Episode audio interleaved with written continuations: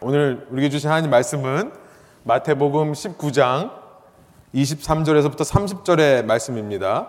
마태복음 19장 23절에서 30절 저와 여러분이 한 절씩 번갈아 가면서 읽고 마지막 절 함께 읽겠습니다. 마태복음 19장 23절을 읽겠습니다. 예수께서 제 아들에게 이르시되 내가 진실로 너희에게 이르노니 부자는 천국에 들어가기가 어려우니라.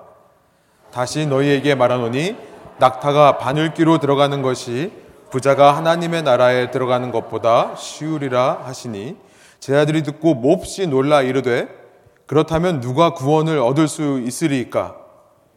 예수께서 그들을 보시며 이르시되 사람으로는 할 수 없으나 하나님으로서는 다 하실 수 있느니라. 이에 베드로가 대답하여 이르되 보소서 우리가 모든 것을 버리고 주를 따라 싸운데 그런즉 우리가 무엇을 얻으리이까?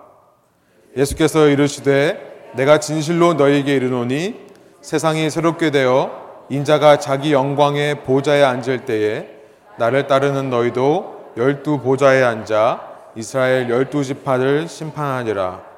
또 내 이름을 위하여 집이나 형제나 자매나 부모나 자식이나 전토를 벌인 자마다 여러 배를 받고 또 영생을 상속하리라. 함께 읽겠습니다.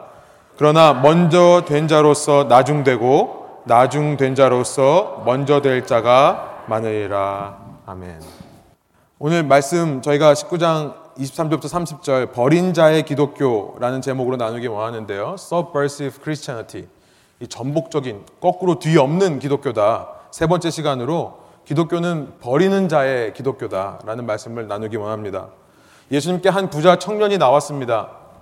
누가 봐도 완벽한 사람입니다. 요즘 한국말 표현으로 완벽한 스펙을 지닌 사람이에요.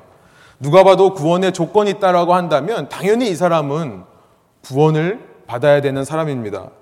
그러나 예수님께서는 그 청년에게 너가 영생을 얻고 싶다면 너의 모든 소유를 다 팔아 가난한 자들에게 나누어 주라. 그리고 너는 나를 따르라. 라는 말씀을 하셨고요. 가진 것이 많았던 그 청년은 고민하면서 집에 돌아갔다라고 하는 안타까운 이야기를 지난 시간 저희가 살펴봤습니다. 19장 14절에 보면 예수님께서는 천국은 어린아이들과 같은 자들의 것이다. 천국은 어린 자와 같은 이런 자의 것이라 말씀하신 그 말씀이 그대로 이루어지는 장면이죠. 우리가 믿고 바라는 천국이라는 것은 뭐냐면 천국이란 말은 이 땅에 이루어지는 하나님의 통치라고 했습니다. 예수님을 믿을 때에 이 땅에 내 삶에 이루어지는 하나님의 통치, 그 하나님의 통치로부터 시작하여서 언젠가 완성될 하나님의 나라, 그것을 천국이라고 한다고 했죠. 그런데 우리가 믿는 그 천국은 이렇게 어린 아이들처럼 낮은 자들이 소유하게 되는 천국이다. 그 부자 청년과 같이 모든 조건을 다 가지고 있는 사람들이 얻을 수 있는 강자의 천국이 아니라 약자의 천국이라는 사실. 참 우리에게 은혜가 아닐 수 없습니다. 우리가 구원을 흔히 산에 오르는 것으로 등산으로 비유를 하는 것이죠. 비유 그렇게 말하는 사람들이 많이 있습니다. 산 꼭대기에 올라가면 하나님을 만나는 거다. 인간은 이 짧은 찰나 같은 인생 동안에 찰나라는 시간이 제가 정확하게 모르겠습니다만 제가 듣기로 그 줄을 연결해 놓고 칼로 칠 때 줄이 끊기는 시간에 70분의 1이 찰나래요. 도교, 뭐 불교에서 찰나라고 하는 것이 그렇다고 합니다. 우리 인생은 그렇게 찰나 같아요. 근데 그 찰나 같은 인생 동안에 우리는 노력해서 그 산에 올라가서 구원을 이루어야 된다. 라고 말하는 것이 세상 종교들입니다. 열심히 돌을 닦고 수련하고 열심히 자기를 비우고 수행하는 것, 선한 행동을 하는 것, 그런 일을 하면 그 산 위로 점점점 올라갈 수 있다. 라고 세상 종교들이 얘기를 하는 거죠. 여러분, 만일 구원이 그런 것이라면 여러분, 걸어서 올라가는 사람보다 뛰어서 올라갈 수 있는 체력이 있는 사람은 훨씬 더 우월하겠죠. 수월하겠죠. 쉽겠죠. 아니, 그보다 차가 있어서 차 타고 올라가는 사람들은 더 빨리 갈 것입니다. 그게 아니라 헬리콥터나 비행기 타고 가는 사람들은 정말 빨리 갈 거예요. 강자의 논리입니다. 우리가 만약 구원을 그렇게 산으로 올라가는 거라고 생각한다면 그것은 강자의 논리에 대해서 얘기하는 거고요. 세상에서 말하는 논리 그대로 세상 종교들이 얘기하는 겁니다. 가진 자의 논리예요. 차가 있는 사람, 비행기가 있는 사람, 체력이 있는 사람의 논리입니다. 현재 미국은 포켓몬 고라고 하는 게임이 아주 열풍입니다. 예, 여러분 중에서도 게임 하시는 분들이 있을 것 같은데요. 게임 하느라고 주위를 살피지 못해서 많은 사고가 나서 문제도 참 많습니다만 이 게임에 좋은 점도 있습니다. 사실 제가 조사를 해보니까 이 니안틱이라고 하는 회사의 CEO인 이 존 행크라는 사람은요 이미 2013년부터 이 게임을 준비했고요. 2015년에 이제 인터뷰를 하면서 2016년에 이 게임이 나올 거다라는 것을 어, 인터뷰 기사로 낸 적이 있었습니다. 그러면서 이 게임의 목적을 세 가지로 만들었다고 얘기를 해요. 첫 번째는 뭐냐면 엑서사이즈다. 사람들로 하여금 운동하게 만들기 위해서 이 게임을 만들었다. 두 번째는요. into the real world. 진짜 세상으로 나가게끔 사람들이 집 안에만 갇혀 있고 자기 생활 환경에만 갇혀 있는 사람들이 아니라 실제로 이 세상에 나가서 세상에 뭐가 있는가를 보고 세상을 연구하고 explore 하라고 만들었다고 합니다. 세 번째로는요, breaking the ice. 이 얼음을 깨는 것. 그러니까 이 서먹서먹한 관계들을 깨는 것. 그러니까 이 사람은 지금 소셜 미디어가 이렇게 판을 치고 있는 세상을 보면서 아, 사람들이 자꾸 집안에서 컴퓨터 앞에 앉아 가지고 있는 것에 못마땅해서요. 그런 목적으로 이 게임을 만들었다라고 인터뷰를 한 것을 제가 봤습니다. 그래서 지금 현재 어떤 평들이 나오고 있냐면 미국에서 비만을 해결하는 첫 번째 게임이다. 라고 하는 말이 있을 정도로 이 포켓몬고가 열풍입니다. 방 안에 갇혀서 하는 것이 아니라 나와서 하는 거고요. 그러면서 자연스럽게 게임 얘기를 하면서 사람들과 친해지는. 예, 저도 이 게임 다운받았습니다. 저도 아들과 이거 하고 있습니다. 목회자가 저거 해도 되나 하실 텐데요. 방학 동안에 제 아들과 같이 뭘 해야 되는가 생각하다가 제가 이제 주일 저녁 시간 혹은 이제 월요일 날 시간을 내서 매일매일은 제 아들하고 못 하고요. 이렇게 하고 있는데요. 아, 참 함께 다니면서 걸어 다니면서 이야기도 하고 참 좋더라고요. 그리고 함께 추억을 쌓고 그러면서 제가 어느 때보다 제 아들과 많이 대화를 하더라고요. 이 인생에 대해서 포켓몬을 놓쳤을 때 그 슬픔을 어떻게 감당해야 되는지에 대해서 나누고 있습니다. 그런데요, 제가 이 게임을 하면서 벌써부터 이 재미가 없어져요. 왜냐하면 그 게임이 뭔가 하면요. 끊임없이 강함을 추구하는 게임이더라고요. 끊임없이 돌아다니면서 더 많이 가져야 되고요. 많이 가지면 많이 가질수록 더 강한 포켓몬을 가질 수 있습니다. 그럼 더 강한 포켓몬을 가지면 다른 사람들과 싸워서 이겨서 또 뭐 돈 같은 게 조금씩 들어온대요. 더 강한 포켓몬을 얻기 위해서는 레벨을 업해야 됩니다. 그래서 계속 차별이 있어요. 제가 보니까. 제가 이제 아들과 함께 다니면서 어떤 중국인 형제를 하나 만났는데요. 그 형제와 참 오랜 얘기를 했어요. 근데 별별 얘기 다 했어요. 삶 얘기, 뭐, 이렇게 신앙 얘기도 제가 이제 했더니 거기서는 얘기가 안 됐는데.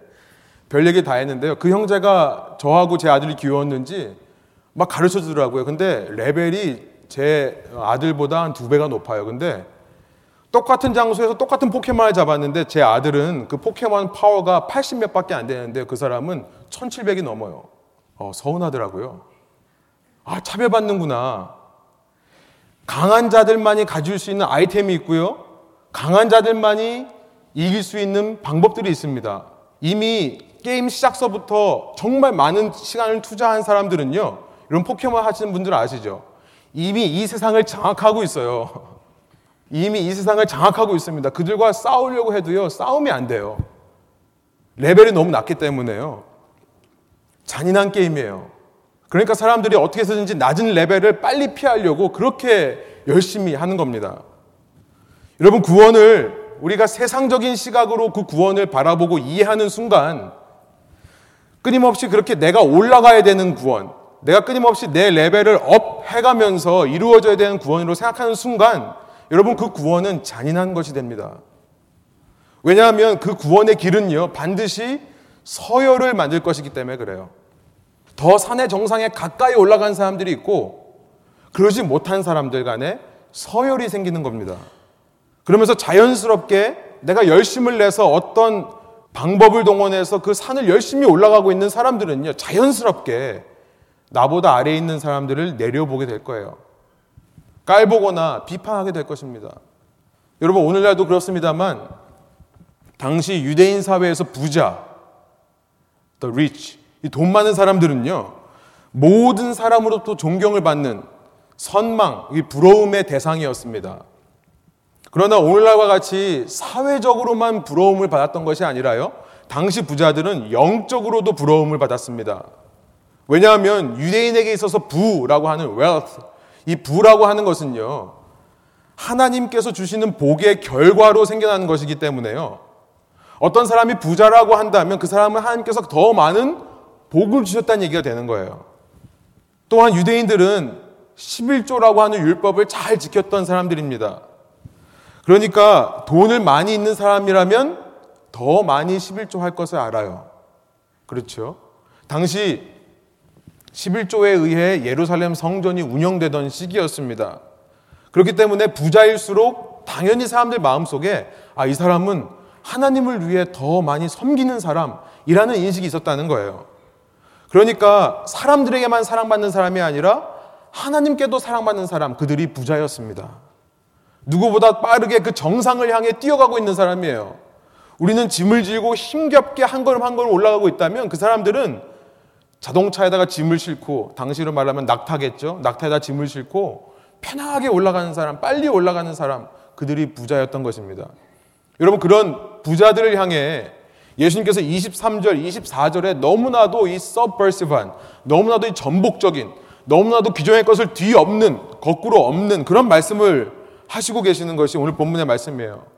우리 23절, 24절 한번 다시 한번 한 목소리를 읽어 볼까요? 예수께서 제 아들에게 이르시되 내가 진실로 너에게 이르노니 부자는 천국에 들어가기가 어려우니라. 다시 너에게 말하노니 낙타가 바늘기로 들어가는 것이 부자가 하나님의 나라에 들어가는 것보다 쉬우리라 하시니. 하나님은요, 당시 상황 속에서 이 부자라고 하는 사람, 그 부자를 바라보면서 하나님께서 이루시는 구원에 대해 오해하는 사람들, 그 구원이라는 것이 부자처럼 끊임없이 공적을 쌓아야 되는 것이고 레벨 업해서 올라가야 되는 것이라고 생각하는 사람들의 그 모든 틀, 그 모든 프레임, 모든 가치관과 세계관을 뒤엎으시는 말씀을 하는 겁니다. 뭐라고 말씀하세요? 23절에 보니까 부자는 천국에 들어갈 수 없다. 24절에는요, 하나님의 나라라고 천국을 바꿔서 표현하신 다음에 절대 못 간다라는 말씀을 하시는 거예요. 절대 못 간다.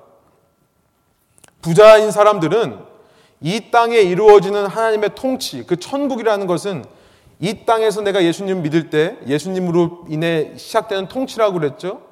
그 통치 안으로 결코 들어올 수 없다는 말씀을 하시는 거예요. 그 통치 안으로 들어올 수 없기 때문에 언젠가 완성될, 언젠가 미래에 이루어질 영원한 천국에도 못 들어간다라는 말씀을 하는 겁니다. 그것이 얼마나 어렵냐면요.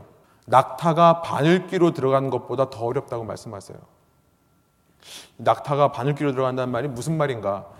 역사적으로 보면 이 예수님의 비유를 예수님이 말씀하신 의도와 다르게 해석하려는 사람들이 있었습니다. 주보에 보시면 있습니다만 첫 번째 어떤 사람들은요.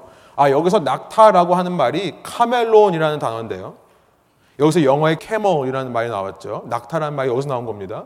근데 이 카멜론이라는 말을 어떤 사람들은요. 카밀론이라는 말로 바꿔 썼습니다. 실제로 사본에 보면 manuscript 사본에 보면은 실제로 이렇게 옮겨 쓴 사람들이 있었어요. 그 왜 그랬는가? 카밀론이라는 말은 밧줄이라는 말이에요. 그러니까 예수님께서 말씀하신 그 낙타가 바늘귀에 들어가는 것이 어렵다라고 하는 말씀은 낙타를 말씀하신 것이 아니라 그 좀 두꺼운 줄, 두꺼운 줄을 갖고 바늘귀에 넣는 것은 어렵다, 불가능하다가 아니라 어려운 일이다. 라는 의미에서 말씀하신 거다. 이렇게 이해했던 사람들이 있었습니다. 또 어떤 사람들은요, 여기서 말하는 바늘귀란 어떤 문을 나타낸다. 도시나 어떤 마을에 들어갈 때 그 도시 마, 마을을 막고 있는 벽이 있잖아요. 거기에 문을 만드는데 그 문 중에 하나가 이 바늘귀라고 하는 an eye of a needle 이 그런 문이 있다라고 말씀하는 사람들이 있습니다. 저는 간혹 여호와의 증인들이 이런 얘기를 하는 거 들은 적이 있어요. 또 어떤 목사님도 이렇게 설교하시는 걸 들은 적이 있었는데요. 이것은 사실 19세기에 어떤 한 신학자가 자기가 중동에 거하면서 중동 사람들이 하는 얘기를 듣고 나서 어떤 논문을 발표한 것이 화제가 되어서 많은 사람들이 그렇게 알고 있습니다만 이미 그게 사실이 아닌 것이 밝혀졌습니다. 그럴 수 있죠. 목사라고 해서요. 신학자라고 해서 다 아는 것이 아닙니다. 제가 오늘 설교를 통해 계속 말씀드리고 싶은 거지만 목사들도 문제가 많아요. 목사들이 목사라고 해서 더 나은 사람들이 아닙니다. 똑같이 포켓몬고 한다니까요. 그런데요, 문제는 뭐냐면 이런 말을 하는 의도가 문제예요. 왜 이런 얘기를 자꾸 하는가? 왜 로프라고 하고 밧줄이라고 그러고 왜 바늘길 문이 있다고 하는가? 예수님께서 강하게 말씀하신 것을 가능하면 인간적으로 이해할 수 있게끔 가능하면 부드럽게 말하려고 자꾸 이런 얘기를 하는 겁니다. 이 바늘귀라는 문은 무슨 얘기냐 하면요. 당시 성문이나 마을에 들어가려면 이제 마차나 전차가 들어갈 때는 큰 문이 필요하겠죠. 높게는 한 10feet 되고 넓게는 한 12feet, 한 10, 12feet 되는 큰 문을 만듭니다. 그래서 그 문을 열고 이제 마차나 싸움할 때 병거 같은 전차들이 들어갈 수 있게끔. 그런데 사람이 들어갈 때는 작은 사람이 들어갈 때 그 큰 문을 다 열고 닫을 수가 없잖아요. 그러니까 사람이 들어갈 수 있도록 작은 문을 만들었다는 거예요. 큰 문에 가운데에 작은 문을 만들었더니 그게 바늘귀처럼 보여서 바늘귀 문이라고 그랬다. 그런데 낙타가 사람의 짐을 메고 들어오면요. 낙타는 애매하죠. 큰 문을 열기에도 그렇고 작은 문으로 들어갈 수도 없고 그러니까 어떻게 했냐면 낙타가 오면 낙타 등에 있는 짐을 다 빼게 한 다음에 얘를 쑤셔 넣는 거예요. 지나갈 수 있도록요. 아, 그래서 예수님께서 낙타가 바늘 문으로 들어간다고 하시는 거고 그 의미는 뭐냐면 부자가 못 들어간다 이 얘기를 하는 게 아니라 부자라 할지라도 자신의 모든 재물을 다 내려놓으면 하나님을 위해 바치면 그러면 부자는 들어갈 수 있다. 라는 의미로 해석한다는 것입니다. 저는 이 두 말씀, 두 가지 이야기 다 틀렸다라고 생각을 합니다. 지금 예수님은요, 그런 말씀을 하시는 게 아니에요. 지금 예수님은요, 부자는 절대로 천국에 못 들어간다는 말씀을 하시는 겁니다. 근데 그 부자란 우리가 살펴봤듯이 단지 재물이 많은 사람, 소유가 있는 사람을 얘기하는 것이 아니라 그 당시 사회적으로 봤을 때 재물이 있는 사람만이 아니라 그렇게 하나님으로부터 복을 받은 사람이라고 생각했던 사람이라는 거예요. 인간의 눈으로 볼 때 산 정상에 올라가 있는 사람, 당시 사람들 마음 속에 하나님께서 정말 사랑하시는 사람, 우리 중에 가장 하나님께서 좋아하시고 페이버 하시는 사람, 그 사람이 부자였고요. 그러나 인간의 눈으로 보기에 아무리 그런 사람이라 할지라도 인간의 힘으로는 들어갈 수 없다는 것을 말씀하시는 겁니다. 사람의 힘으로는 갈 수 없다. 게다가 젊은 나이에 있다고 해서, 게다가 율법을 잘 지켰다고 해서, 하나님께서는요, 그렇게 사람의 조건을 보고 천국의 문을 여시는 분이 절대 아니라는 말씀을 하고 계시는 겁니다. 여러분, 25절의 제자들의 반응을 보니까요, 우리는 이 예수님의 말씀이 당시 사회적으로 또 종교적으로 높은 위치에 있던 그 사람들을 얼마나 뒤에 없는 말씀이신지를 우리는 발견하게 되는 거예요. 25절에 뭐라고 합니까? 제 아들이 듣고 몹시 놀라 이르되 그냥 놀라는 것도 아니고요. 몹시 놀라는 겁니다. 유대인으로서 당시 부자라고 하면 사회적으로 인정받는 사람만이 아니었고 영적으로 인정받는 사람이었기 때문에 그래요. 근데 그 사람이 구원을 얻을 수 없다고 하니까 그러면 누가 구원을 얻을 수 있으리까? 25절에 이렇게 물어보는 거죠. 아니, 산 정상에 올라간 그 부자들이 구원을 못 받는다면 도대체 누가 구원을 받을 수 있습니까? 아니 그 부자는 어떻게 되는 겁니까? 그럼 부자인 사람은 절대 구원 못 받는 거예요? 예수님께서 실은 하시고 싶었던 말씀은요, 이 부자에 대한 얘기가 아니라 실은 26절이에요. 그 다음 절입니다. 우리가 부자 청년의 얘기를 할 때 24절에서 끝나면 안 되고요. 항상 26절까지 읽어야 됩니다. 예수님께서는 26절의 말씀을 하고 싶으신 거예요. 우리 한번 한 목소리로 그 말씀을 읽어볼까요? 26절입니다. 예수께서 그들을 보시며 이르시되 사람으로는 할 수 없으나 하나님으로서는 다 하실 수 있느니라. 그렇죠. 예수님은 그 말씀을 하시고 싶은 거예요. 부자라서가 아니라 당시 인간들이 보기에 이 사람이면 구원받겠다. 이 사람이면 하나님께서 사랑하겠다. 라고 해서 구원받는 것이 결코 아니라 하나님으로부터 난 자들, 하나님께서만이 하시는 것이 구원이다라는 말씀을 하는 거죠. 그러니까요, 우리가 구원을 이해할 때 산에 올라가는 거다. 라고 이해한다는 것은 틀렸다는 말입니다. 그거는 그냥 등산일 뿐이지, 그것은 구원이 아닙니다. 구원은 인간이 노력해서, 인간이 레벨업 해서 올라가고 성취하고 얻어내는 신의 페이버가 아니었던 거예요. 예수님은 이 점을 말씀하고 싶은 겁니다. 사람으로서는 할 수 없는 것. 사람은 불가능하다는 겁니다. 주보에 써보시기 바래요. 사람으로는 불가능함을 말씀하시기 위해 부자 청년에게 그가 감당할 수 없는 일, 곧 자신의 모든 재물을 팔아 가난한 사람에게 주는 것을 명령하셨던 것입니다. 인간은 할 수 없기 때문에요. 왜 낙타를 얘기하셨을까요? 당시 중동에서 가장 큰 동물이 낙타였기 때문에 그렇습니다. 이 중동 지역에서 오랫동안 사역하면서 또 신학자였던 케네스 베일리라는 분이 있는데요. 그분이 쓴 책을 보니까 어, 이분은 어, 중동 지역에 있으면서 이제 메소포타미아까지 이렇게 다니셨는데요. 메소포타미아 지역에 가면 거기에 똑같은 속담이 있는데 이게 코끼리로 바뀌어 있다고 합니다. 코끼리는 절대 반육기로 못 들어간다. 근데 왜 코끼리라고 했냐면 거기는 코끼리가 제일 크기 때문에 그래요. 근데 중동 지역에는 제일 큰 동물이 낙타기 때문에 낙타로 바꿨다라고 하는 기록이 있습니다.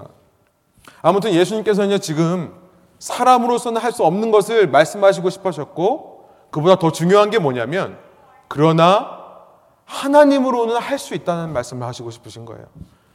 아무리 부자라 할지라도 하나님께서 원하시면 그 부자가 꼭 자기의 등에서 그 낙타의 그 짐을 다 내려놓는 하나님을 위해 자기의 재물을 바치는 그 선행을 해야지만 구원받는 게 아니고 하나님이 원하시면 부자라 할지라도 구원받는 것이고 그 반대로 아무리 우리가 보기에 구원해서 먼 자라 할지라도 우리가 보기에 아이 저 사람은 아니겠지. 딴 사람 다 구원받아도 쟤는 못 받겠지 하는 사람이라 할지라도 하나님이 원하시면 구원받을 수 있다라는 말씀을 하시고 싶었던 것입니다. 그래서 우리가 잘 아는 요한복음 1장 12절의 고백이 있죠.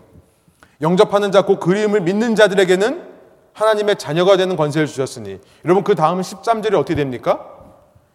이는 혈통으로나 육정으로나 사람으로 나지 아니하고 오직 하나님께로부터 난 자들이니라. Born of God.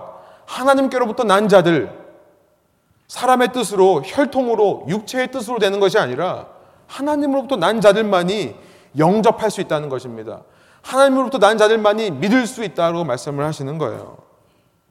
born from above. born of God. 하나님부터 난 거. born from above. 하늘로부터 난 사람들. 이후 요한복음 3장에 가보면요.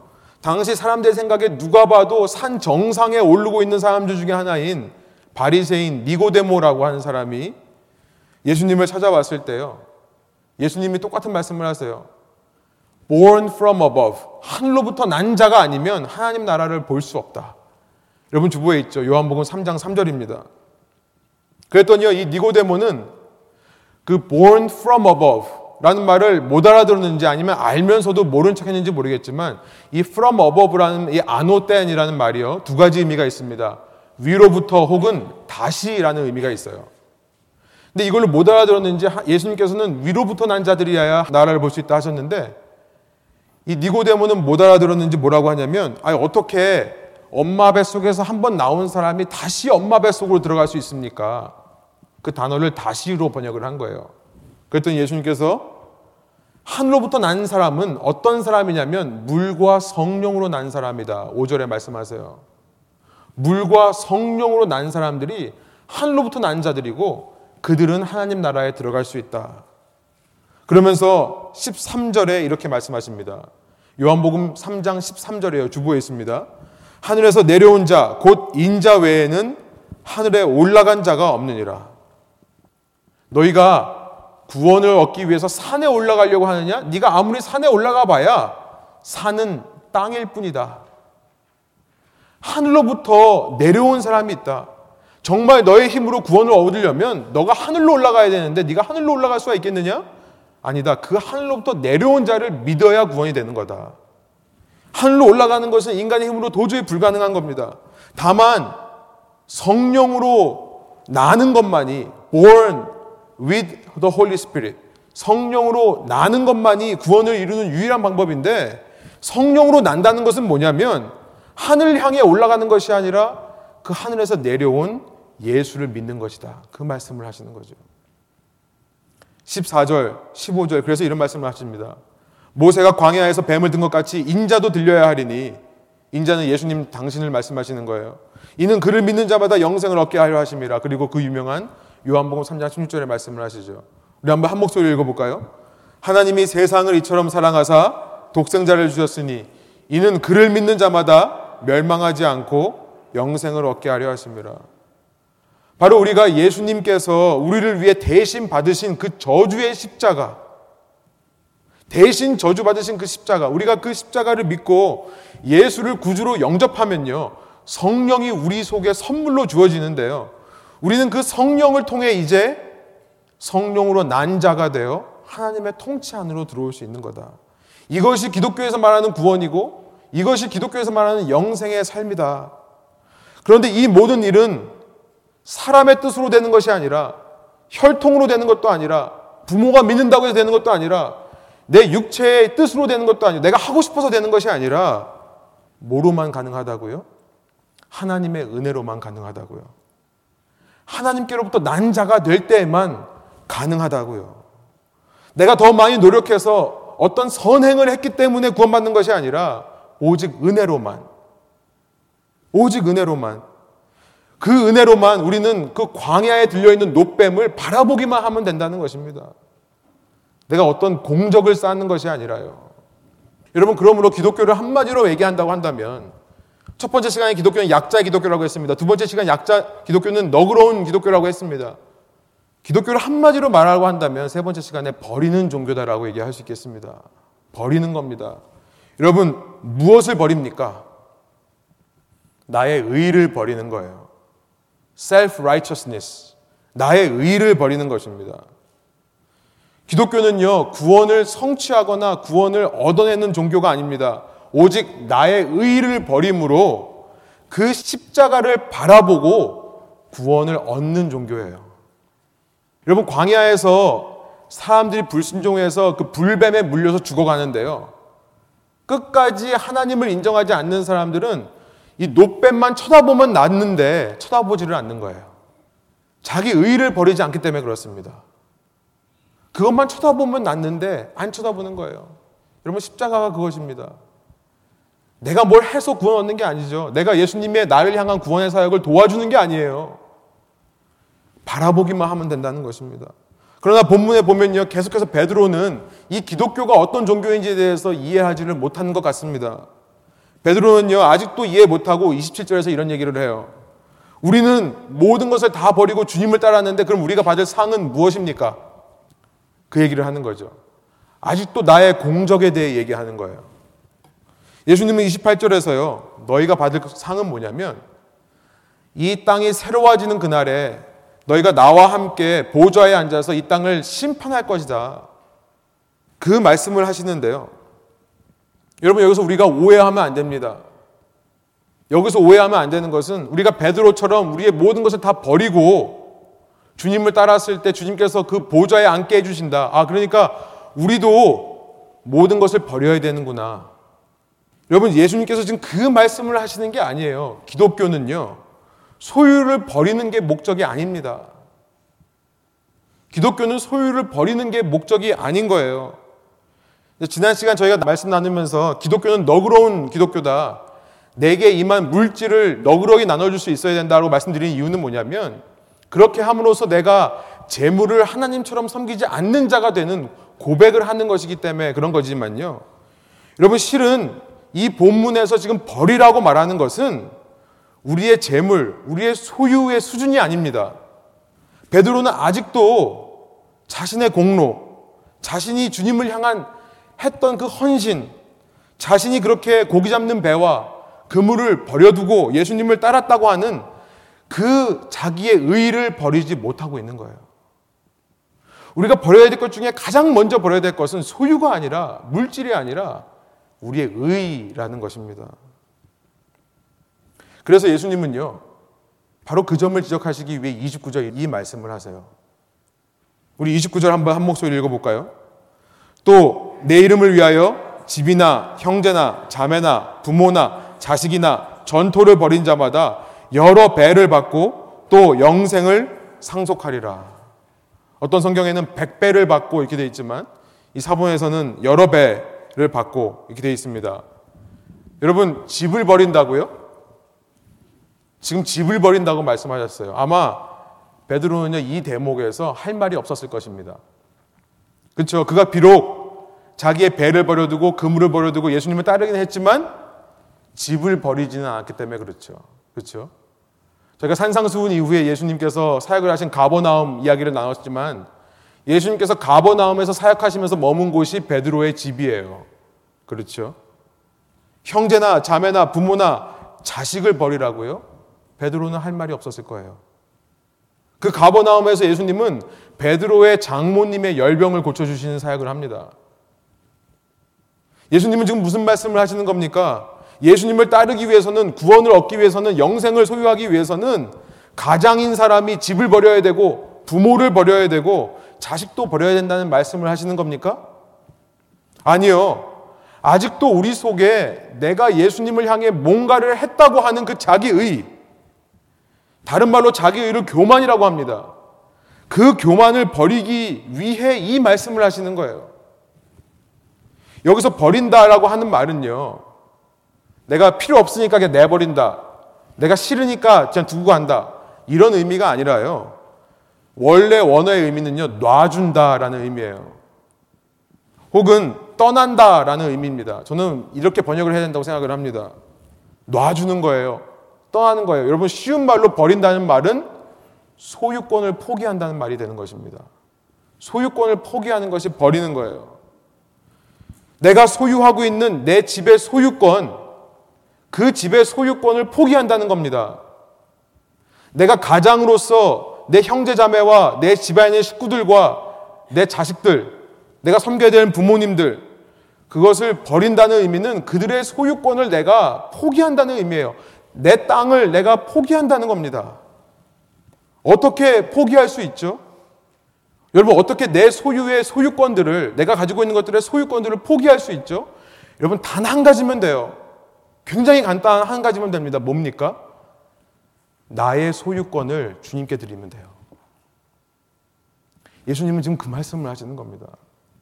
나의 소유권을 예수님께 드리면요. 내가 소유한 모든 것이 누구 것이 됩니까? 예수님이 되는 거예요. 결국 내가 가지고 있는 이 소유권을 주님께 드리기 위해 내가 제일 먼저 버려야 될 것은 내 의인 거예요. 내가 의를 버리면 하나님의 무조건적인 은혜를 붙잡게 되고요. 그 은혜를 붙잡게 될 때 우리는 자연스럽게 내 모든 소유권을 하나님께 transfer, 양도할 수 있는 것입니다. 내 소유권과 함께 나를 드리는 것이기 때문에요. 내가 하나님께 드려지면 내 소유도 다 같이 따라가는 거죠. 여러분 그러지 않고 지금 베드로가 착각하는 것은 뭐냐면 내가 내 자신의 소유권을 드리지 않고 내 소유만을 드리면요. 여러분 당시 유대인들이 착각하는 게 뭐냐면 부자들을 바라보면서 저들이 축복받은 자들이라고 생각하는 이유가 뭐냐면 그 부자들은 자기 자신을 드리지 않고 소유만을 드리는 거예요. 여러분 사람이 자기의 소유권을 드리지 않고 자기의 소유만을 드리다 보면 그 사람은 드리면 드릴수록 자기 의가 커져가는 것입니다. 그러면 그 사람은 드리면 드릴수록 영생에서 멀어지는 거예요. 구원에서 멀어지는 겁니다. 예수님은 분명히 말씀하십니다. 그런 사람은 절대 천국에 못 들어온다. 그래서 예수님은요, 마지막 결론으로 30절의 말씀을 하시는 거예요. 30절 다시 한번 한 목소리로 읽어보겠습니다. 그러나 먼저 된 자로서 나중되고 나중된 자로서 먼저 될 자가 많으니라. 저는 베드로에게 예수님께서 이렇게 말씀하시는 것 같아요. 베드로야, 아무리 너가 먼저 된 자라 하더라도 나중에 될 수 있고 너보다 나중된 사람이라 하더라도 너보다 먼저 될 수 있다. 너가 먼저 나를 믿고 나를 따르는 제자가 되어서 이제 후에 내가 없을 때 네가 기독교의 최고의 위치에 올라갈 때 그때 잊지 말아라. 너를 너 되게 한 것은 하나님의 은혜라는 사실을 잊지 마라. 너가 잘나서 그런 게 아니다. 네가 더 많이 배워서 그런 게 아니다. 너의 성품이 다른 사람보다 더 좋아서 너에게 열정이 있고 다른 사람에게 없는 그 뜨거운 마음이 있기 때문에 그런 것이 아니다. 내가 베푸는 구원은 결코 산으로 올라가는 개념이 아니란다. 레벨 업해서 서열을 만드는 게 아니라는 것을 네가 꼭 기억해라. 믿는 사람은 모두 평등하다. 모두 하늘로부터 난 자들이다. 이 땅에서 얼마나 올라가는 것이 중요한 것이 아니다. 그걸로는 구원을 이룰 수 없어. 다 하늘로부터 난 자들이기 때문에 다 내 자녀고 다 똑같이 존귀한 거다. 내가 하늘에서부터 내려온 것은 정말 아무것도 아닌 너를 구원하기 위해 광야에서 뱀이 들렸던 것 같이 내가 십자가에서 대신 저주를 받은 것이고 그 결과로 너에게 구원이 임했다는 사실을 네가 결코 잊지 마라. 그러니까 신앙생활 하면서 앞으로 끊임없이 너를 부인해. 끊임없이 너 자신에 대해서 너는 아무것도 아니라고 말해라. 그리고 그런 모습들을 사람들에게 보여줘라. 종교적인 모습으로 꾸미지 말고 목회자라고 치장하지 말고 보여주기 싫은 거 가리고 아닌 척 그런 척 하지 말고 그런 거만한 모습이 아니라 서로 그런 모습들을 받아들이고 서로 그런 모습들을 품어두는 그런 공동체를 만들어라. 기독교는 그런 종교 아니다. 사람끼리 모여서 어떤 공적을 쌓고 사람끼리 모여서 무슨 돌을 닦고 무슨 덕을 세우는 그런 공동체가 아니다. 세울 것은 단 하나, 교회를 세우는 거다. 그게 성경에서 말하는 덕이다. 교회를 세우기 위해서는 각자가 자신의 의의를 버려야만 되는 것이다. 교회를 세우는 데 있어서 빛나고 예쁜 돌들은 필요 없다. 부자들은 빛나고 예쁜 돌이다. 건축자의 버린 돌이 모퉁이 돌이 됐다는 말을 들어보지 못했느냐. 그 모퉁이 돌 위에 세워지는 것이 교회다. 여러분, 이 말씀 앞에서요, 우리가 우리 자신을 돌아보면서 내가 신앙인이구나 라고 생각이 들 때 그 이유가 뭐라고 생각하십니까? 여러분, 신앙인으로서 지금 어떤 위치에 있다고 생각하십니까? 여러분, 신앙인이 되기 위해 어떤 노력을 하고 계세요? 여러분, 이 모든 것이 하나님의 은혜라고 하는 답이 아니라면 전부 우리의 교만입니다. 전부 우리의 의예요. 제가 신앙 서적을 읽고 신학 공부를 하고 이렇게 말씀을 공부하면서 제 속에 끊임없이 싸우는 것 중에 하나가 뭔지 아십니까? 알면 알수록 겸손해지기가 어려워요.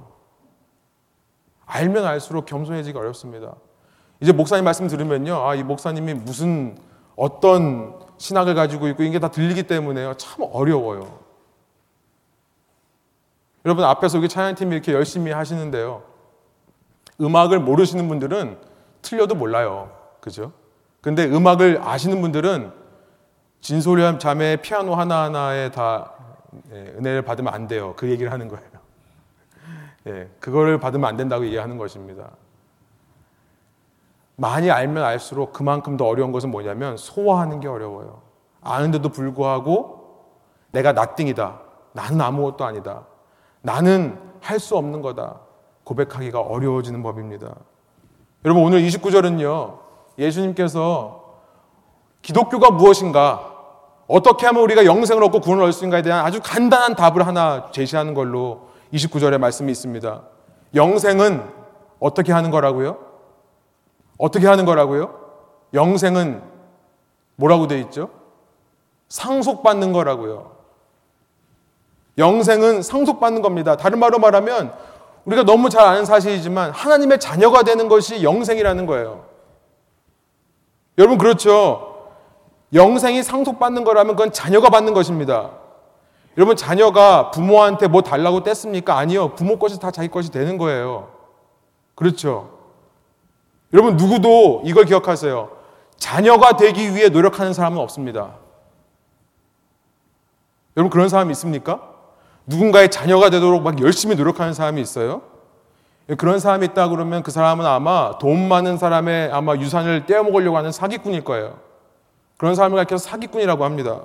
여러분 하나님을 향해 사기치지 마십시오. 이미 하나님의 자녀가 되었음을 여러분 믿고 감사하고 누리시면 되는 거예요. 오늘날 신앙인들이요, 세상으로부터 손가락질 받는 이유는 기독교가 세상에 나가서 세상을 전복하려고 해서 이 subversive, 정말 기독교가 세상을 뒤엎으려고 해서 얻는 욕과 손가락질이 아닙니다. 오늘날 기독교가 세상으로부터 손가락질을 받는 것은 뭐냐면 오히려 세상과 똑같이 서열 따지고 똑같이 너 레벨이 얼마냐? 똑같이 누가 크냐? 이거 가지고 서로 싸우고 있는 모습 때문에 욕을 먹는 거라 생각합니다. 내가 얼마나 헌신했는가? 내가 얼마나 주님을 위해 노력했는가? 내가 주님을 위해 뭘 했는가? 이걸 주장하면서 아직도 나의 소유권을 버리지 못한 사람들이 있기 때문에 욕을 먹는 거예요. 낮아지십시오. 내 의의를 버리십시오. 여러분 그 길로 가면 죽습니다. 그래서 나의 소유권을 하나님께 드리는 저와 여러분 되기를 소원합니다. 그럴 때 내 소유권을 드렸기 때문에 내 모든 소유도 다 주님의 것이라고 고백하는 저와 여러분 되기를 소원합니다. 여러분 그러면요. 우리의 신앙은 결코 우리만을 위한 것이 아니게 될 줄 믿습니다. 이 강함의 논리에 쩌들어 있는 세상이요. 누구보다 먼저 여러분의 그런 모습을 발견할 거예요. 그리고 여러분 속에 있는 그 소망에 관한 이유를 물어올 것입니다. 여러분 그럴 때 우리가 신자로서 이 땅에 빛이 되고 소금이 되는 줄 믿습니다. 그런 교회 되기를 소원하는 마음으로 말씀을 전합니다. 함께 어, 기도하시면서 성찬에 참여하기를 원하는데요. 이 시간 우리가 이 받은 말씀을 가지고 결단하면서 자유롭게 기도하시면서 어, 성찬에 임하실 때 이 성찬은 주님의 몸 된 교회에 소속된 교인들이 주님의 몸과 피를 상징하는 이 빵과 포도주스를 먹고 마시는 예식입니다. 어, 교회에 등록하신 교인들이 함께 나누는 것입니다. 그러나 이 시간 말씀을 통해 다시 한번 우리 마음 속에 아 주님 그렇습니다. 나의 나 된 것은 은혜로 된 것이지 내가 어떤 선한 일을 해서 그런 것이 아닙니다. 내가 불뱀에 물려 죽어가는 자로서 죄에서 죽을 수밖에 없는 자로서 눈을 들어 십자가를 바라볼 수 있도록 인도하여 주십시오. 그런 신앙의 고백만 있다면 이 시간 성찬에 참여하실 수 있습니다. 함께 우리를 향해 모든 일을 이미 이루어 놓으신 예수님을 찬양하는 시간 되기로 합니다.